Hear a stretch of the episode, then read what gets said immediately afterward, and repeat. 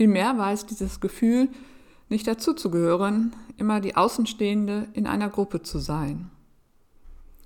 Dieser Satz stammt von Sabine Kiefner und ist abgedruckt in einer ähm, Anthologie, die wahrscheinlich ähm, nicht sehr bekannt ist. Sie ist schon im Jahr 2012 erschienen und heißt Ein Leben mit Autismus, die etwas andere Anthologie, herausgegeben von Emma Wolf.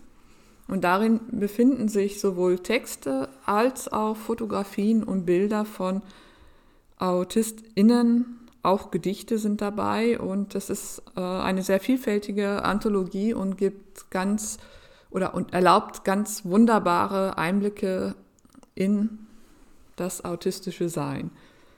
Und von Sabine Kiefner ist der Text dabei vom Anderssein.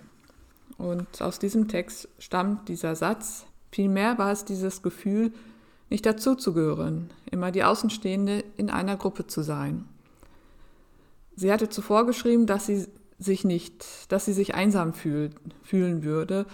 Und zwar nicht, weil sie ähm, nicht ähm, soziale Kontakte hätte, sondern sie hat sogar einen, einen, einen relativ großen Freundeskreis und verbrachte auch den, einen Großteil des Tages eben nicht alleine, aber sie fühlte sich trotzdem einsam, ähm, weil sie eben dieses Gefühl hatte, nicht dazuzugehören.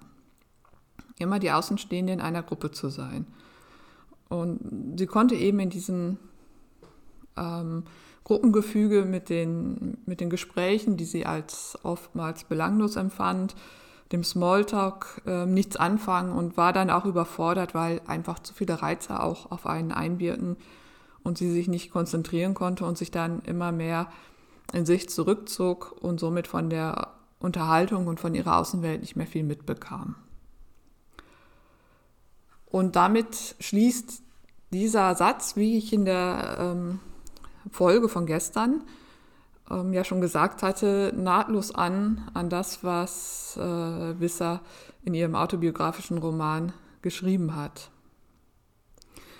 Ja, es gibt den Ausspruch, ne? man kann äh, auch innerhalb einer großen Menschengruppe ganz einsam sein.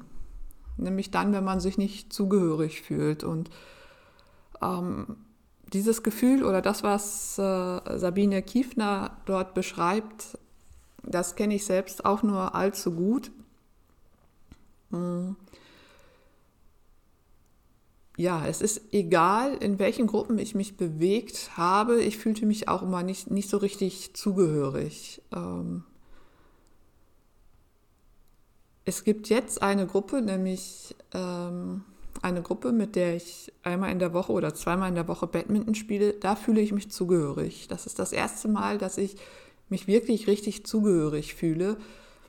Ähm, einmal sind wir nur eine kleine Gruppe und zum anderen ähm, haben wir uns eben in der psychiatrischen Tagesklinik kennengelernt und haben dort gemeinsam Badminton gespielt und führen das jetzt schon seit fünf Jahren ähm, weiter fort.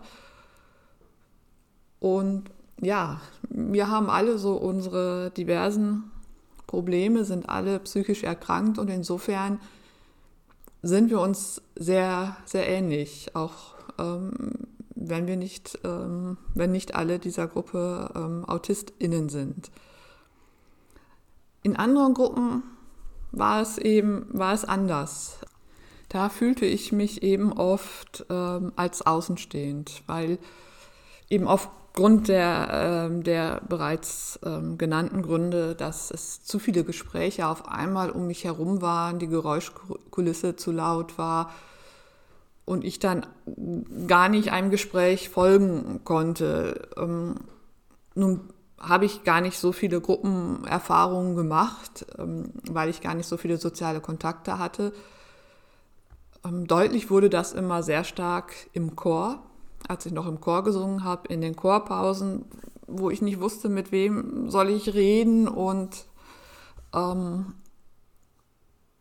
ich natürlich auch von den Proben selbst äh, schon geschlaucht war. Dieses äh, mehrstimmige Singen war durchaus schon eine Herausforderung. Und so habe ich dann in den Pausen auch oft einfach nur da gesessen und äh, mich nicht an Diskussionen beteiligt, sondern versucht, irgendwo ähm, wieder Kraft zu finden oder mich zu erholen. Oder wenn wir ähm, nach dem Chor einmal im Monat dann noch länger zusammengesessen haben, dann bin ich mal da geblieben und dann war die, für mich die Frage so, wann kann ich jetzt gehen? Ich fühlte mich da mal sehr unwohl und ähm, schon zugehörig zu der Gruppe. Also ich fühlte mich nicht ausgestoßen. Also das Gefühl hat mir die Gruppe nicht vermittelt, aber ich fühlte mich schon eben außenstehend, weil ich mich nicht so aktiv ähm, einbringen konnte. Das war auch in der Schule schon so. Ich war also jetzt keine so die ganz klassische Außenseiterin, aber ich habe mich selbst immer als außenstehend wahrgenommen und selbst als wir dann in der Oberstufe ähm, Tutorengruppen ähm, gebildet haben und wir, wir eben wählen konnten, bei welchem, äh, zu welchem Lehrer äh, oder welchen Lehrer wir gerne als Tutor hätten, so jetzt habe ich es, hat sich eben auch eine Gruppe gebildet, sozusagen der, der Außenseiter aus allen Klassen. Die Klassen haben sich ja aufgelöst, die Klassenverbände, und man hat gewählt. Und selbst in dieser Tutorgruppe der, ich sag mal, ja, Außenstehenden, fühlte ich mich wieder, aus, wieder außenstehend. Aber es ist jetzt nicht so, dass ich darunter immer gelitten hätte. Also ich war im Grunde genommen ähm, ganz froh, außenstehend zu sein, weil dann ähm, war ich nicht oder bin ich nicht mittendrin im Geschehen. Ich bin nicht gefordert, ich muss jetzt etwas sagen oder ich muss mich einbringen, ähm, sondern ich, ich, ich bin dabei. Ich habe immer das Gefühl gehabt, ich darf dabei sein und ähm, je nachdem, wie dann auch so mein Energielevel an dem Tag war, konnte ich das Dabeisein genießen, fand es schön, konnte den äh, konnte einzelnen Gesprächen folgen und habe auch mal selbst was gesagt. Ähm, und dann fand ich das sehr schön. Das hängt also ganz stark vom Energielevel ab. Und wenn der Energielevel sowieso schon niedrig war, weil der Tag sehr anstrengend war, ähm, meist war ich ja eben auch äh, bis nachmittags in der Schule gewesen, dann, dann war es weniger schön. Dann war es mehr so eine Pflichtveranstaltung. Ähm, ja, und dann ähm, habe ich aber trotzdem oft äh, Tag später oder zwei Tage später die Rückmeldungen von, von anderen bekommen, äh, die besorgte Nachfrage, ob alles bei mir in Ordnung sei. Ich sei so still gewesen an dem Abend und hätte nichts gesagt. Und also das ist schon anderen aufgefallen und ähm, die sich dann Sorgen gemacht haben, dass es mir eben nicht gut geht.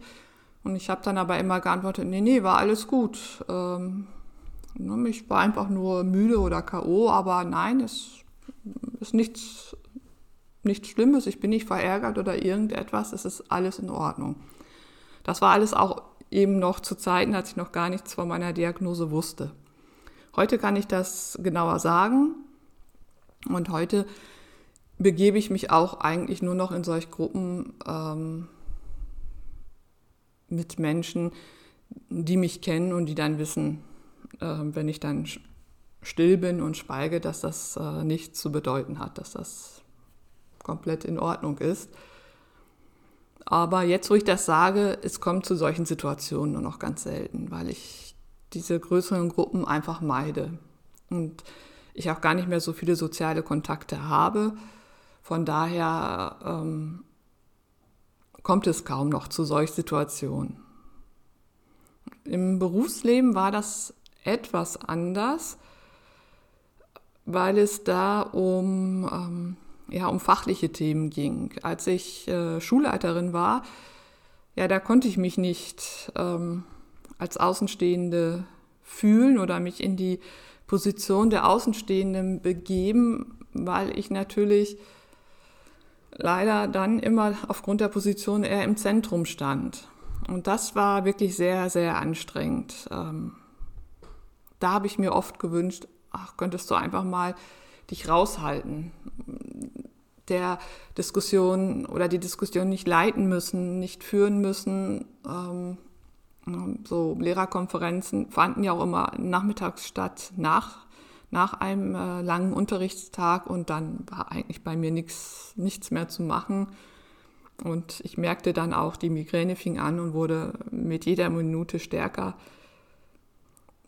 Da, da wäre ich gerne außenstehend gewesen, aber da ging es eben aufgrund ähm, der Stellung nicht. Als ich noch Lehrerin war, war das im äh, Lehrerzimmer oft ähnlich. Da habe ich mich dann eben auch oft als Außenstehende in der Gruppe gefühlt.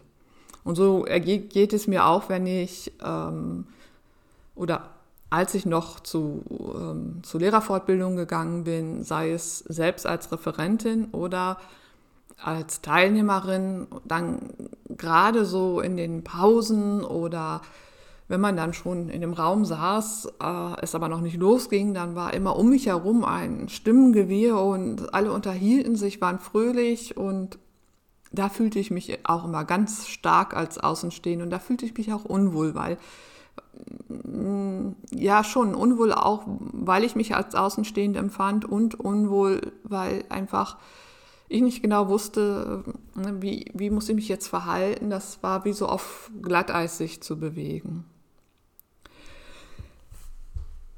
Ja, so viel dazu, zu dem Zitat von Sabine Kiefner. Vielmehr war es dieses Gefühl, nicht dazuzugehören, immer die Außenstehende in einer Gruppe zu sein. Sie schreibt dann im nächsten Absatz sogar, selbst in der Partnerschaft war ich einsam. Ja, zum Thema Partnerschaft äh, wird es auch noch mal eine Folge geben im Rahmen des Adventskalenders. Deshalb werde ich da jetzt nicht weiter drauf eingehen.